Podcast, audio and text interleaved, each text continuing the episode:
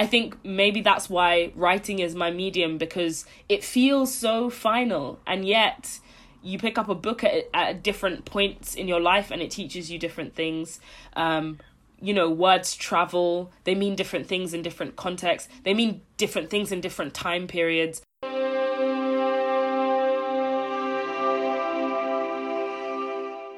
Hello, and welcome to Tender Buttons, a podcast chatting to artists and writers about their process and politics, with me, Jessica Andrews, and my co host, Jack Young.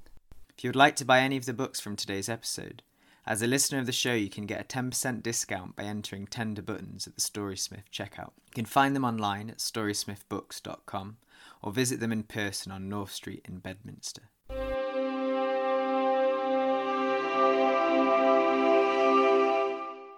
This week's guest is Lola Olufemi, a black feminist writer and researcher from London.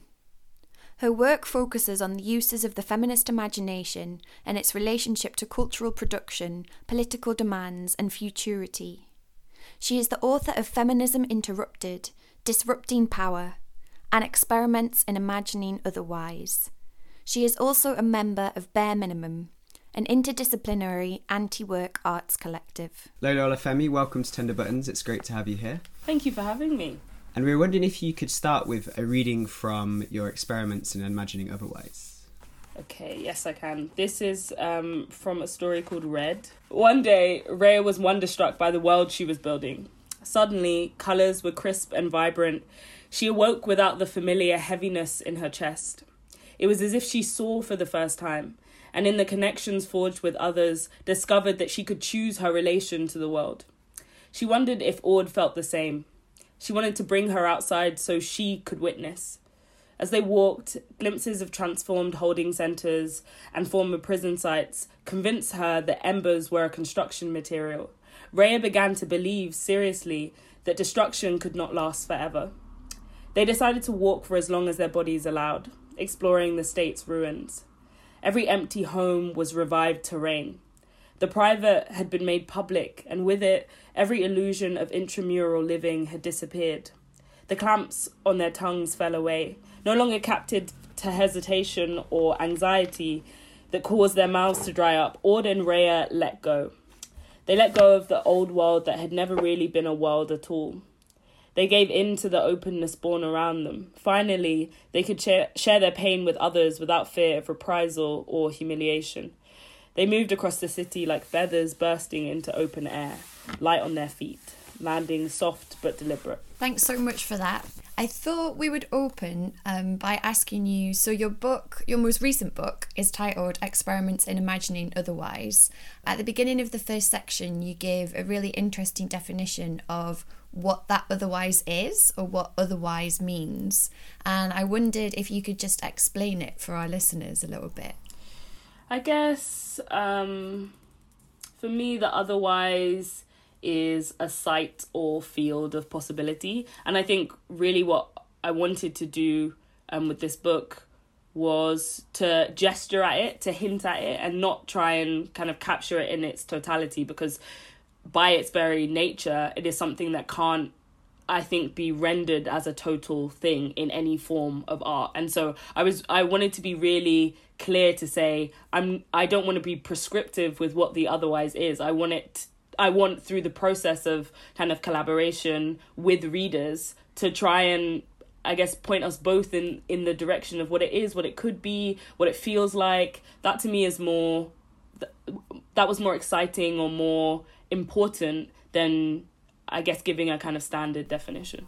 Something that really struck me as well, which feels like it links to that. At one point, you reference Edouard Glissant's Trace Thought, and it felt like I wondered if you could explain to listeners who might not have come across Trace Thought what it means to you, because it felt like at points that experiments is kind of an experiment in trace thoughts. Yeah, I think an experiment, I guess, in attempting to make connections and uh, uh, like across kind of temporal regimes. I, I'm really interested just generally in the work that I do in um, relational processes. And I think that that's what I guess art is really good at, at pointing at feeling. And so I guess with this book, what I was trying to do was um, I guess create to to borrow from like Raymond Williams a structure of feeling that is emancipatory, one that has like liberatory potential that might get us past um, the linguistic impasse that we find ourselves in when we think about the political moment.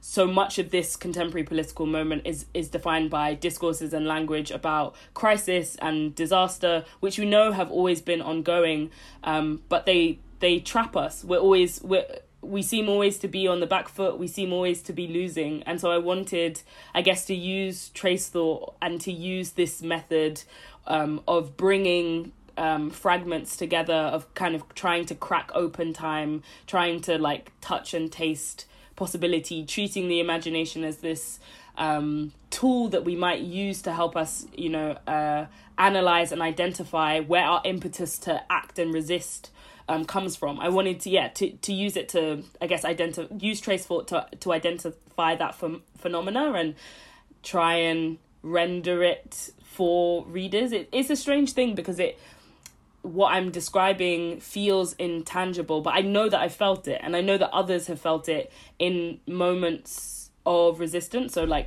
in moments like the strike, the sit in, when we touch archival material, or when we're moved by um, uh, any form of collective organizing or collective political demand i think i'm really interested in what is that what what is the name of that feeling and how do we um not bottle it but how how do we move it out of the realm of the subjective into um i guess the public you know? How do we make how, how, how might we treat that as if we could draw on it collectively? And what would that do to our political demands? What would it do to our strategies? Um, and how would it help us think about uh, what we are going to have to do in order to keep each other alive in order to resist overlapping you know crisis in order to um, build a more uh, uh, to live in conditions that are more kind of livable i guess mm.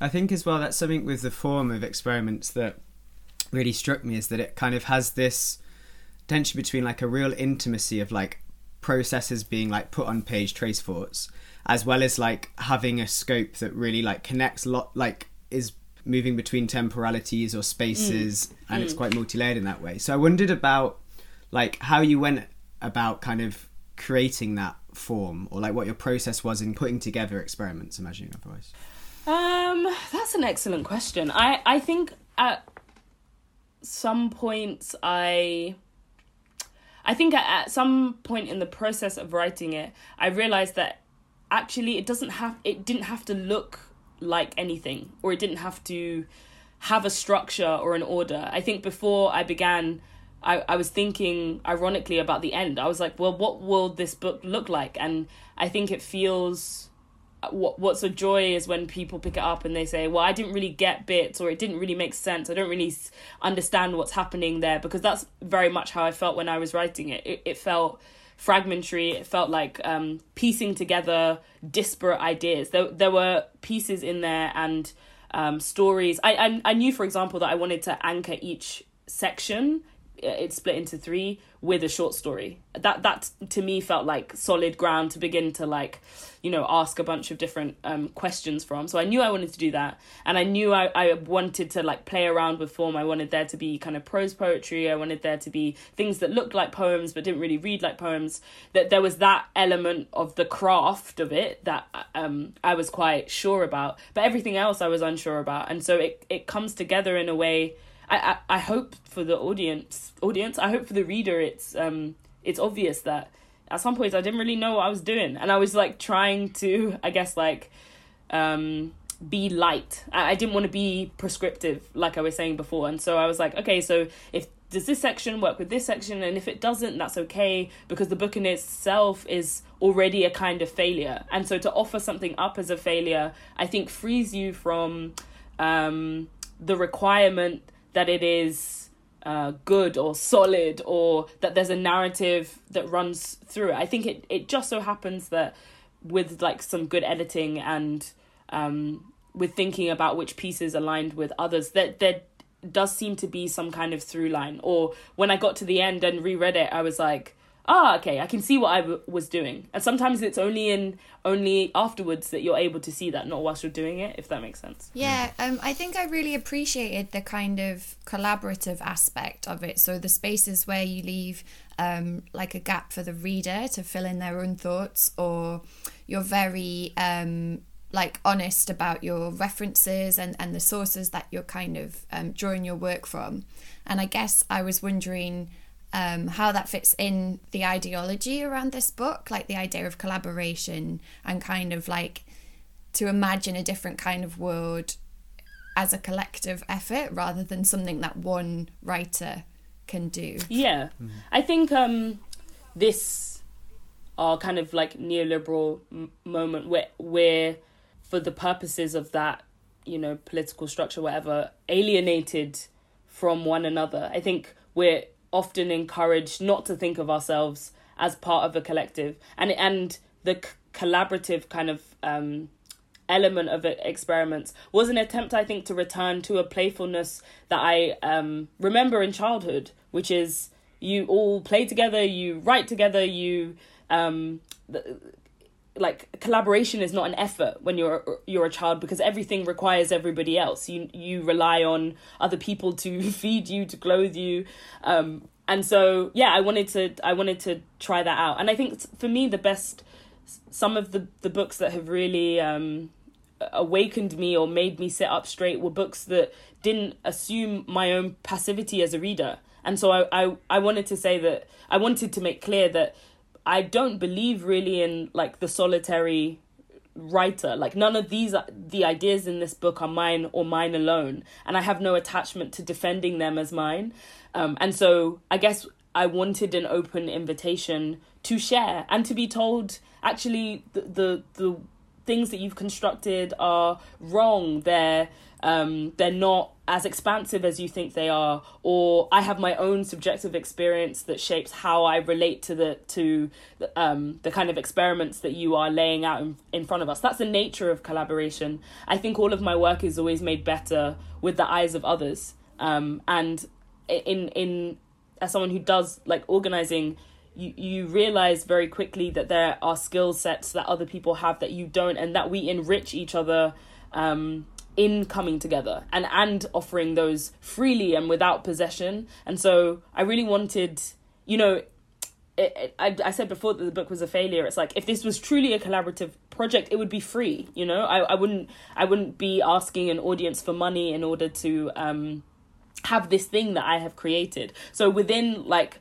parameters or boundaries or like my you know um wanting to put something out there in, in, in this specific form, in the form of a book, um, I knew what I, I I knew that at every turn I wanted there to be, I I wanted there to be some sense of what do you think and what do we think together, um, because yeah, also thinking about, you know, to go back to to the problems we are facing, um, they're multiple and overlapping and require a pr- like a plurality of strategies in order to deal with. I, I'm I'm someone whose whose politics has been formed at the access like at the axis I think of loads of radical political genealogies and what I loved about that moment of political consciousness was that I took from the Marxists and the the feminists and the, the communists and the social reproduction like I I I think of myself as someone who's very able to synthesize and so I wanted to to try and do that I guess in in a literary arena There's two bits to this question, I think. One is like where language, written language, fits in to this project because. I'm just going to quote one bit of experiments where you write, "Language is good when we can use it to rouse, shift, understand what is happening to us as it happens, but language is not a thing we can live on." So that's like one thing I was thinking about, like the possibilities and limits of language, but then also just touching on what you just said. There's also images that come up, like the visual comes in terms of like there's a bit about Olive Morris and other things like that. And I wondered whether and it points the language kind of like stretches or there's a strike through or something like experiments with the language on the page and the sentence level. And I wondered whether having that like multi-layered multimedia effect on the page like whether you're looking for something in the gaps between those forms between the image between the writing and yeah where that took you to kind of have that collage effect Yeah, I think I think that's super, yeah, I think that's really interesting actually. I think maybe I you you've identified another thing that I didn't realize I was trying to do and, and until you just said it right now. I think I think that piece about Olive Morris, I'm like doing a PhD and I, I'm thinking constantly about what when I uh, pick up a political pamphlet or when I see an image and I have an emotional response um, and I feel my own um, the affective field in which I belong uh, expand or stretch.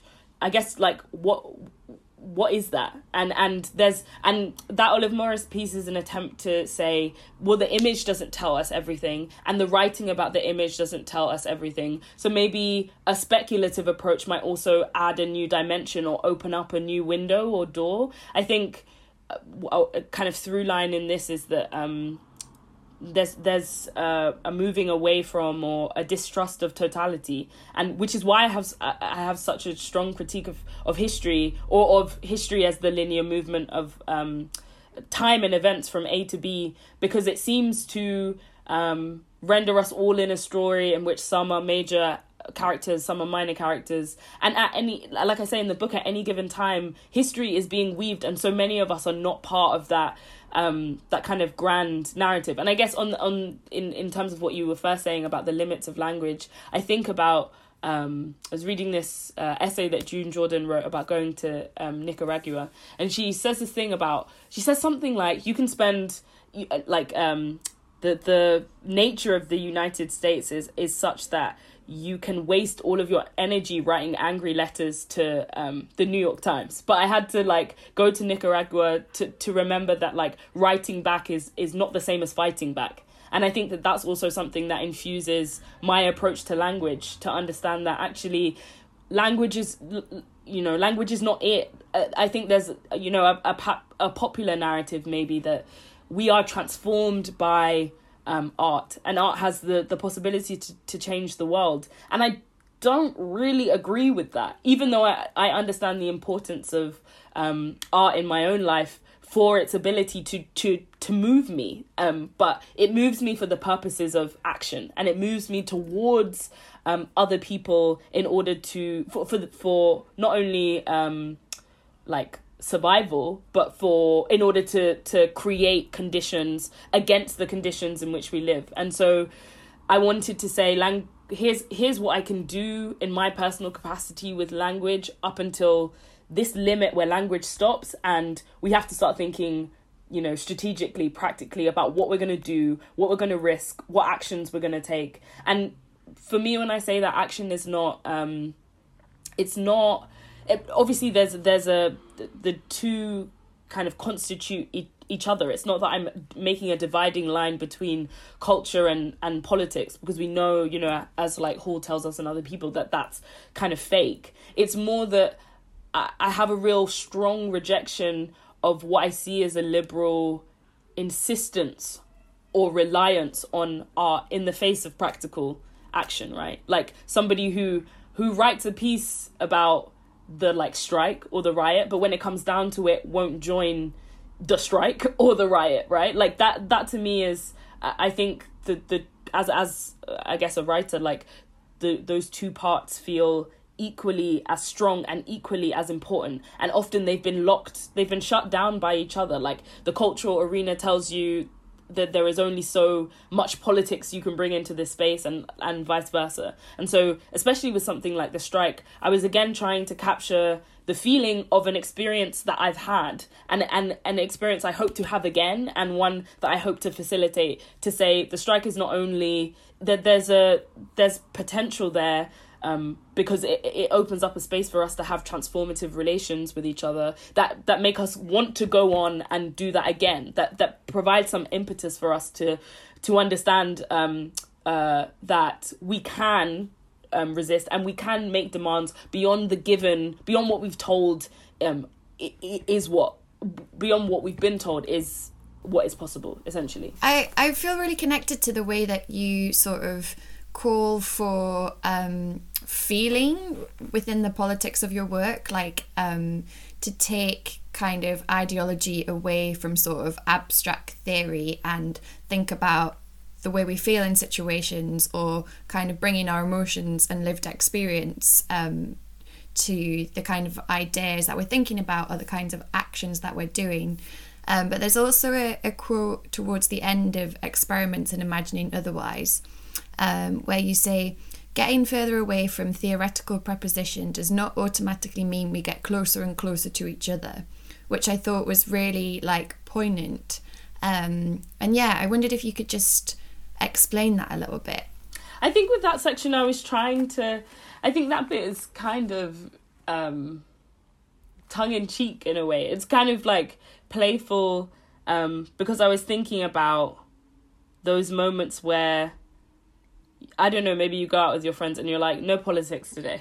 no, no politics, you know, at the dinner table. We're just going to dance. We're just going to, you know, there's something about um, the necessity of sometimes um, un- unshackling feels like the wrong word, but like taking off taking off the world like a coat and like a jacket, right? And that there is there's a way that people can fall into the trap of only doing that and that's how we get a politics of like rest is rest is resistance and our existence is resistance which i don't think is true and is not something i believe. But i think that that there is um you know in in the queer club in the at the dinner table at those moments that don't seem you know expressly um political there is some promise that when we take off this jacket maybe i'll be able to see you properly. And that's that's a discourse that we see like um i think in culture as well it's all this like be kind. Not everything is has to you know be about um uh politics. Not everything has to be so didactic which is something that that comes up again and again in the way people have related to the things that i've written across my entire life. It's like you have a strong belief in this thing and and maybe show and don't tell and all of this stuff. And i'm like yeah i, I mean i'm making an argument. And i think that if you can disagree with the argument but I think we've gotten to a place culturally where we're afraid to make arguments. We're because that's seen as you know aggressive or it's seen as somehow uncouth and da da da da. So that's kind of what I meant by like you know taking off that theoretical jacket doesn't necessarily mean that we see each other in in new ways. Often, in, in I know in my own life, it's only been through the lens of um, cultivating and crafting a politics and a way of thinking um, about the world and how we live that I have been able to approach others. Uh, before I had that frame, I didn't understand what was happening. You know, it reminds me of that that um, thing that Bell Hooks says about like coming to theory, like wanting to understand what was happening around and inside her. Like I didn't, I didn't get what was going on, and it was only through that lens of understanding myself as positioned within um, you know, a capitalist society, etc., etc. Um, and and positioned as a worker, that I I understood. Oh, okay, I see how then relations are structured by this ordering, and so the imperative becomes how do we undo the ordering how do we abolish it how do we and that goes for you know so many things borders police prisons etc that to me was i guess what i was trying to to hint at, at in the, in that section I wonder as well, like you know the the bits of fiction that, um, as you say, like kind of end each part of experiments. I wondered about the ordering of that and kind of like what those allowed you, which the bits which were more focused on theory or focused on, um, say, June Jordan, Olive Morris, kind of like historical figures. Like, what did the fiction allow you to do, which those bits didn't? I think they allowed me space to understand the limits of my own imagination. I think with Red, I guess what I was trying to do the first story was maybe imagine some kind of dystopian is the wrong word what happens in what what happens in that space um what is like survival pending revolution with that story i i wanted what's what's the in between bit between the the the moment of um, crisis and revolution and uprising that has happened and the thing that comes afterwards which we're often promised is um, a kind of human flourishing. What is that what's that sticky middle and in between? And i think that that's what that i guess is what fiction allows. It allows you to or at least in the way that i was doing it with these three um, experiments if you will it it allowed me to say to to to explore those in ways that didn't need to be anchored to a specific political ideology or genealogy that has its own order of things. It's like you know the Marxist Leninists will tell you that that that um, revolution unfolds in this spe- specific um, direction under these specific conditions, and I, I think what fr- fiction allows us f- allowed me was a kind of freeing uh, from from from that i guess. Which is you know restrictive not restrictive in lots of senses. But i also think um to go back to to, to the last story about um the the girl who wanted to be anything other than a bird or something something like that um that I just was like, okay, what would it be like if people just turned into birds? Which is not an original thought, you know. Ursula Le Guin has asked the same question, like it. But I was just like, it's fun to be like, okay, we're in. I I don't know this um spatio-temporal location in which okay people can turn into birds and what does that mean what does it mean to collectively resist um, a, a destiny.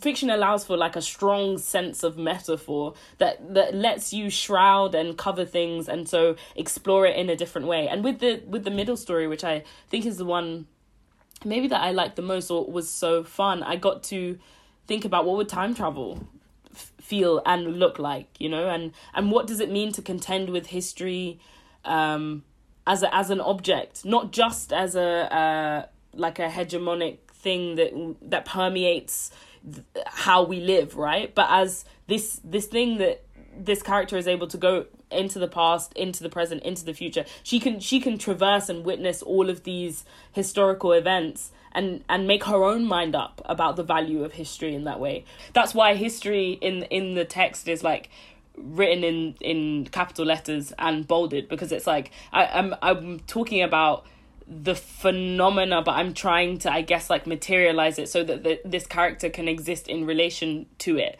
and kind of trans like traverse the past present um, and future and make her own mind up about the value of history. Yeah that also makes me reminds me of edouard glissant again um, and i had a quote here from another thing i was reading which is taken from poetics of relation where he quotes about history being a space that keeps changing and in a time that constantly is being altered.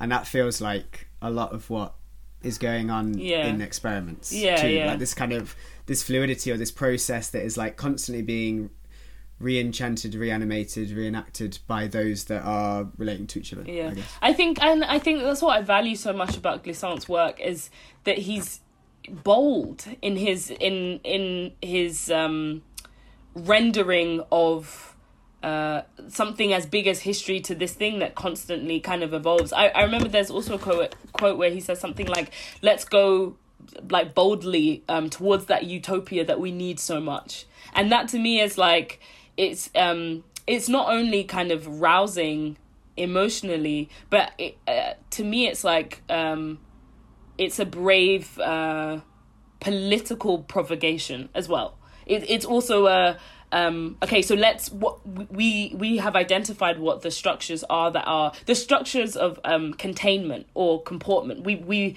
we have identified what those are and how and how do we escape that? By going boldly in a yeah in a different direction or thinking about time as as constantly fluid and changing and unfolding. And i think for me a big principle that's important to me is flexibility, is the ability to, to kind of change one's mind. Even, which is ironic considering the fact that I just said that everyone has always called me so didactic. But I think within within that that space, the ability to, to pick something, to pick an idea up and put it down, that's what I wanted this book to be in for the readers. I wanted them to to pick at it to say, okay, today I'll I'll contend with this thought or this thought, and for those thoughts not to to um, necessarily have to be uh, pulled out to their logical conclusions because they're not that I want them to feel like they can keep going right? I guess carrying on from that I think you speak so eloquently about time and kind of the idea of time being something cyclical and not necessarily linear or kind of like the myth of linear progress but at, at the same time I feel like the way that you write about history like even though you're sort of challenging a dominant narrative, it it feels like very alive. Like there's a part where you say, um, telling the story of the past means telling the story of the future, which contains the present, which I thought was really interesting. Um, and I wondered if you could talk about that a little bit more, like what it means for history to be something living that we're carrying inside of us, as opposed to like uh, books and theories that are written by certain people and fixed at a certain point in mm. time. Yeah, I think it comes back to, for me, what is um, not capturable about um, social life, right? And like even even something even something like the the archive that many people, you know, Hartman calls a, a, a tomb of state documents. Many people have written about the kind of overlapping power structures and formations that create um, the archive. Even with something like that, there's still a, whole load of of discourses about kind of gaps and filling in the gaps, and so so it it becomes obvious to anybody listening that that again there's something there's not um uh nothing about the way that we live can be captured or remembered in its totality. And so then history the the, the i guess the task of history um, expands a bit more. Or or I'm interested in kind of abandoning that project of like filling in those gaps in order to understand that yes history um, lives within us but also that um, when we engage with material from the past we're already constructing a future because that that past material has some um it has some impact on how we conceive of what's possible in the present moment. And that's i guess what i'm trying to do with my obsession with the past, present, and future to say these are not distinct temporal regimes. Number one, that they're, they're ways of, of, of thinking about human life. That's fine, but they're they're always lingering. They're always uh, to think of them as neatly divided. I think is to is to do.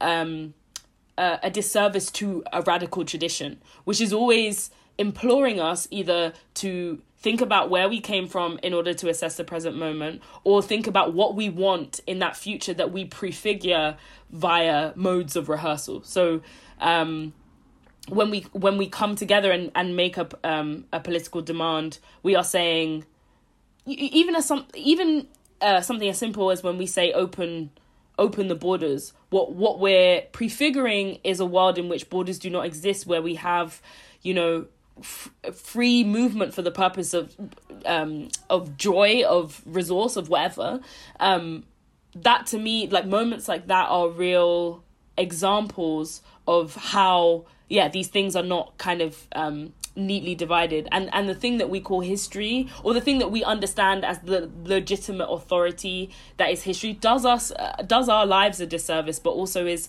so limiting and so narrow to say your task is that of um, if you if you belong to a quote unquote marginalized or oppressed history your task is only excavation of stories that haven't otherwise been told for the purposes of filling in those gaps that's insulting. So this idea that you know those um, temporal regimes can be distinct um, in a world that is otherwise so chaotic is so funny to me that people think of the past as finished and people think of the future as always coming. And my experience, not to, I, I there, there's a way that you can talk about this that makes it sound almost kind of supernatural and and the I guess the rationalist in me wants to reject that which is kind of weird. But like I'm I'm always thinking about like when I go into the archive, why does it feel why do I feel an echo? Why does why does it feel like the same political preoccupations recur? But also that when when this pamphlet in front of me, when I'm reading it, it feels like I wrote it, or it feels like someone I know wrote it, and and that's that to me is like a niggling feeling that I was also trying to unpick um, in the book as well. What you said about trying to capture the feeling of the strike or the feeling of these like very important moments that are occurring in the future present or like whatever tense we want to mm. frame it as. And it felt like within the fictional moments that they were captured as if on the inside of history or like history unfolding even as it's happening. Mm-mm. And I wondered what that was like to write those bits because obviously writing is something that that can fix things in time to some degree and i wondered how it was to to try and capture those kind of like revolutionary moments, which may or may not become a shared history or whatever mm-hmm. it might be. But so Red was a story that I had written before the book um, was kind of put together, and then the two other ones I wrote in the process of um, uh, um, in writing the book as a whole. And for me, I think in answer to your question, it's it's maybe best to like think about the third um, story because that story was the one that un- unfolded itself in front of me more than I knew what I was doing when I wrote it. Again, it was only at the end that I was like, ah, okay, you're using this conceit, you're using this idea of um, a, a, a group of people turning away from ancestral like lineage and history in order to show what the process of coming to believe that another set of relations is possible looks like. How does that begin? What's the middle of that? What's the end of that? How does that feeling grow? How does it spread? And I think about that in relation again to um, the the the political moment we find ourselves in, where there's there's a stuckness. The the the the I guess correct phrase is this idea that we live in a drawn out present. And what I'm really fascinated by is the idea that the present has always been drawn out regardless of which temporality we exist in. It's not that that this this like stasis or this impasse that we find ourselves in is new. It's been escaped before and can be escaped again. Like I, I think I say in one of the pieces, like time will come back around again. They'll say the same thing about us or will be historicized. This moment will be historicized in a particular way. And so knowing that, I think allows me to, or I hope that it allows me not to fall into the trap of um, pessimism is is not the word I'm looking for, but a defeatism. Like it it it uh emboldens my political determination rather than being like, well, the same things are reoccurring and that's depressing. Oh, we're always losing. Yeah, I mean, we have we have capacious visions for how we would like the world to be. We're gonna lose, you know, because that vision is is is threatening to many rungs of power, and so I'm really interested in this idea of like legacies and stuff because um my own political yearnings are not dependent on whether I see the fruition of them in my lifetime. I understand that myself to be connected to other people that have like sh- kind of struggled in a, a land landscape or in a yeah in a, a particular field. But to come back to the um, question about language, I think maybe that's why writing is my medium because it feels so final and yet you pick up a book at, at different points in your life and it teaches you different things. Um, you know words travel they mean different things in different contexts they mean different things in different time periods. And so there still seems to be even though the words are on the page and fixed on the page in a certain way this ability to to um, consider them in different formations. And so it doesn't feel it, it it felt fitting that these were stories because stories you know they're flimsy. You can you put them up, put them down. They they change, they move. They have a uh, as you're saying a kind of like life of their own, I guess. Yeah, it kind of feels as well about dialogic relation where mm. it's like you're going into archives and at points finding yourself feeling as if you're inside those histories, the pamphlet that you might read, or yeah, be it yeah. Olive Morris or whoever. But then at the same time, you're then turning from that, and there's kind of a yeah, like a dialogic motion where it's then turning from that into fiction or like back towards that past yeah. in order to review it within this present that we're living in. Yeah. And so yeah, so then they become reanimated in that respect. Yeah, and also I think dialogic is um is uh, precisely is is the correct word. If if I am to say I have a like a creative process, I always hope that it's one of conversation. It's one of um a desire for an interlocutor, whether that be somebody in the past or somebody in the present or somebody in the future or whatever. I think um, I I really value conversation because I think it's through it. It's only as I said before through dialogic processes that I've come to have a sense of what my politics are and i really value those moments whether it was the reading group whether it was like the speech or the reading or talking to people after an event.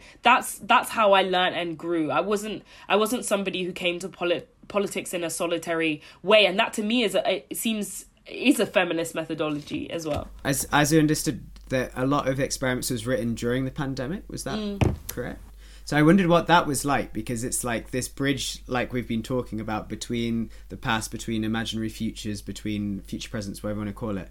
But then obviously the process of writing of it must have happened in quite solitary conditions compared to what we've been used to. I think that um, in that moment, what what me and my friends or the people that I think with, what we really faced and what most people faced was you know the the mass abandonment of people by a government who said some of you will i like i think for me the, not the turning point but a moment that i remember so clearly is when boris johnson went on television and he said well, some of you are going to die.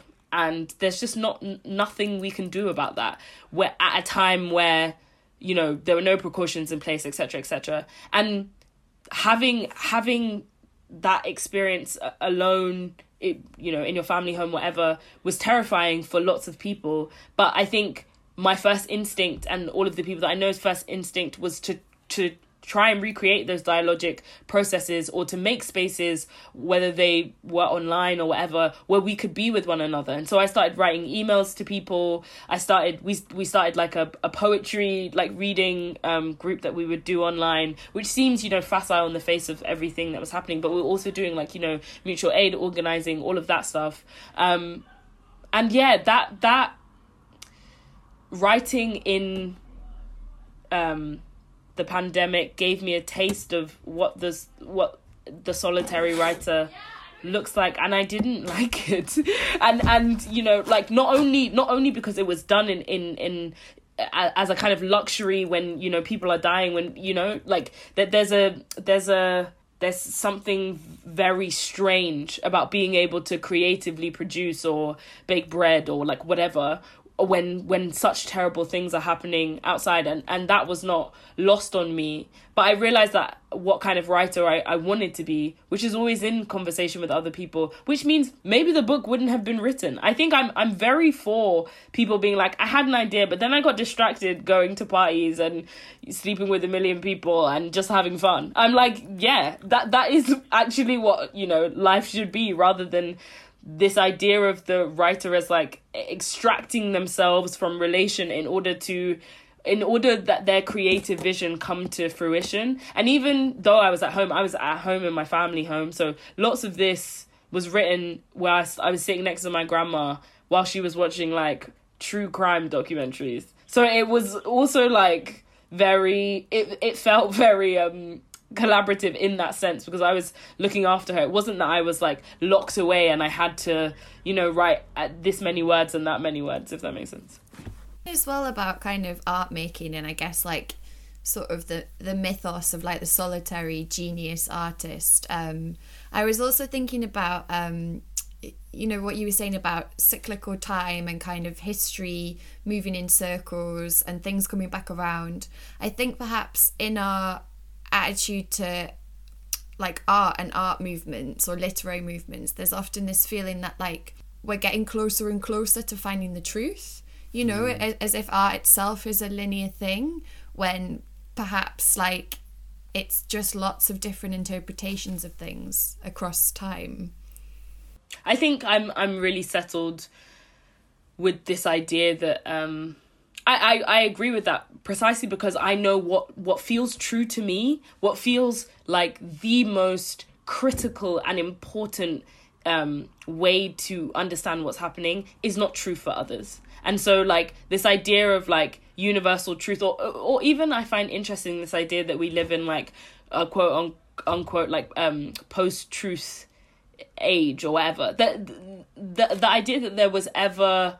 Um, a a set or agreed upon you know way of being. Every, everything is contested or everything at least feels as if it were capable of being contested in ways that are terrible and place people in danger but in ways that um yeah also that that seems to um i guess be the order of things. And i think that the response to that is not necessarily to go back to an idea of like this that this truth you know is in opposition to this truth. I, it reminds me of all of lord's writing on difference and how unity n- needn't you know forsake difference and how difference in itself is can be a form of like power and stuff like that. And so it, I, I guess just to follow on a, a thread that i'm having in, in my head i guess at this moment is that so much of people's despair in moments of crisis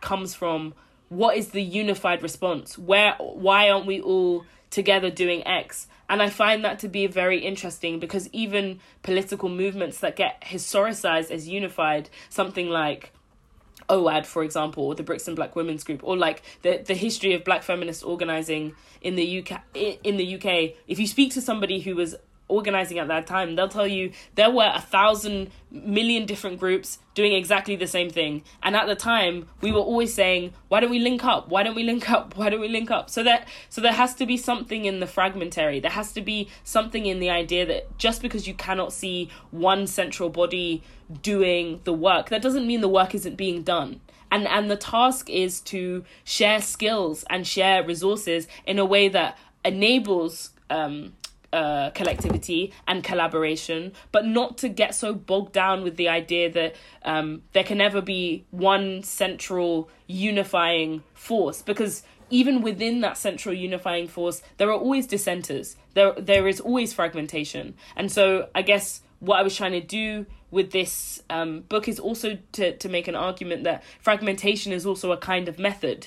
And it's it's a robust method right? Fragmentation doesn't doesn't need to recall ideas of like gaps or like not enough right? We th- there's something more interesting in what a fragmentary um, approach might do.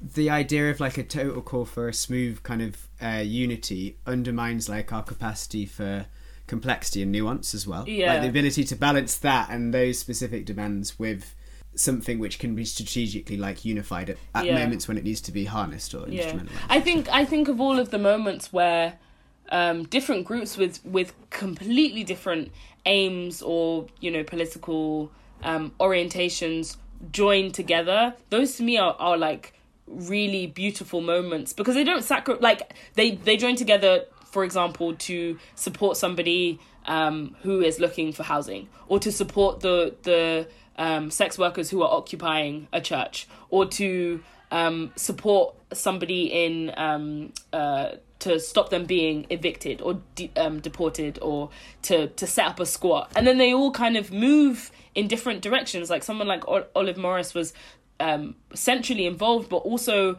was on the periphery of lots of um, squatting movements in in um, at the at the times um, that she was alive and kind of active. Um, but she's she's never thought of as a squatter or as a communist or as aligned with those movements. And so, yeah, this idea that people solely belong to one specific genealogy, it, it it's not satisfying for me. I think. Um, I also wanted to touch on um, your idea of re-enchantment um, and what that means in relation to politics, because it was something that I found quite heartening. That you know, when you suffer a defeat or when you're feeling despair, I think the metaphor that you gave was um, a cigarette out of a window um, with a very clear sky, and, and kind of like how it's really important to keep wanting and keep yearning and keep imagining other worlds and finding a way to keep that spirit kind of alive. Yeah, I wrote I wrote that piece where we are gonna lose after the um the election that shall not be named. Um and I remember like everyone does what that moment was like of seeing of knowing knowing that we'd been defeated, knowing that I, I even say we, but like knowing that the people who had staked the, the people invested in parliamentary politics who had staked their vision for what this country or the quote unquote left should be like on that knowing that they had been defeated then the people that you know weren't so enthusiastic about some of the elements of of um you know Corbyn's um labor government also feeling that defeat. There were there were defeat. That what I felt in that moment was that there were defeats on different registers. There were people who were so sure we were going to win. People who were entirely ambivalent but secretly wanted it. You know, and and I I wrote that piece as a way to. There, there was a central moment in which I, I was in a room with people and it in in the aftermath and the way that people were talking was so interesting to me because it was as if politics had finished. It was as if that that was it. And for so many of us um, who will never be satisfied by the promise of parliamentary politics, for so many of us who long for something other than um, you know a state under a, a different name, it, it it's not that you elect a certain government and and the um the problem is finished. It's that you elect a certain government and it's easier to fight them. Or, or maybe it's or the conditions are better so that your um, collective organizing can be strengthened instead of surveilled, instead of disbanded, instead of um, having to deal with increased police powers. Do you get what I mean? And so, in in that space of like, we are always going to lose. We're always going to be on the back foot because our visions are not encompassed by what is being offered to us. And so it's not it, it's incumbent on us that we don't act as if politics finishes when when uh, we experience an an electoral defeat.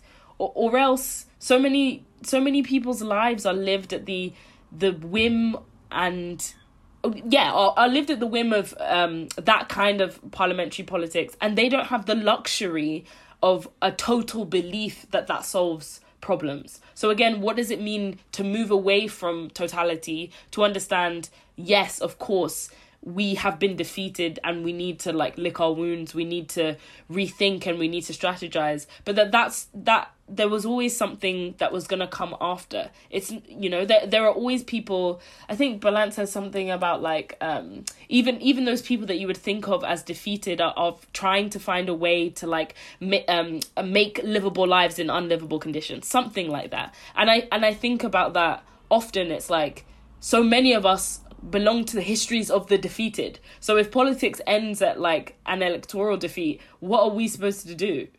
Die? Like it does it, it the logic just didn't make sense to me. So and that's why I wrote that piece. Yeah.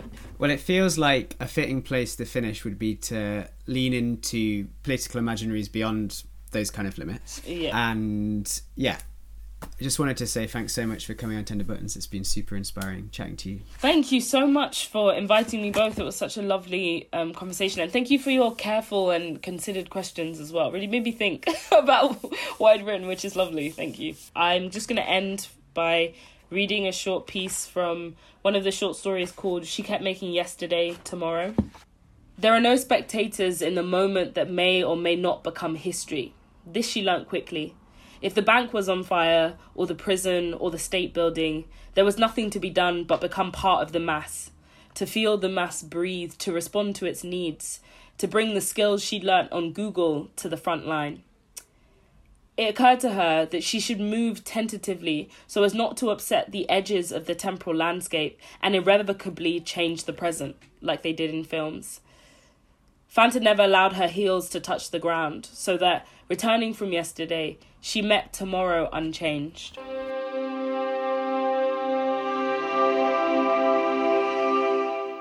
If you'd like to keep up to date with Tender Buttons, then you can follow us on Twitter and Instagram. You can find Storysmith Books on North Street in Bedminster, Bristol, and we'll put links to all our references on the episode page online. We'd also like to thank Ben Vince for allowing us to use his music for our theme.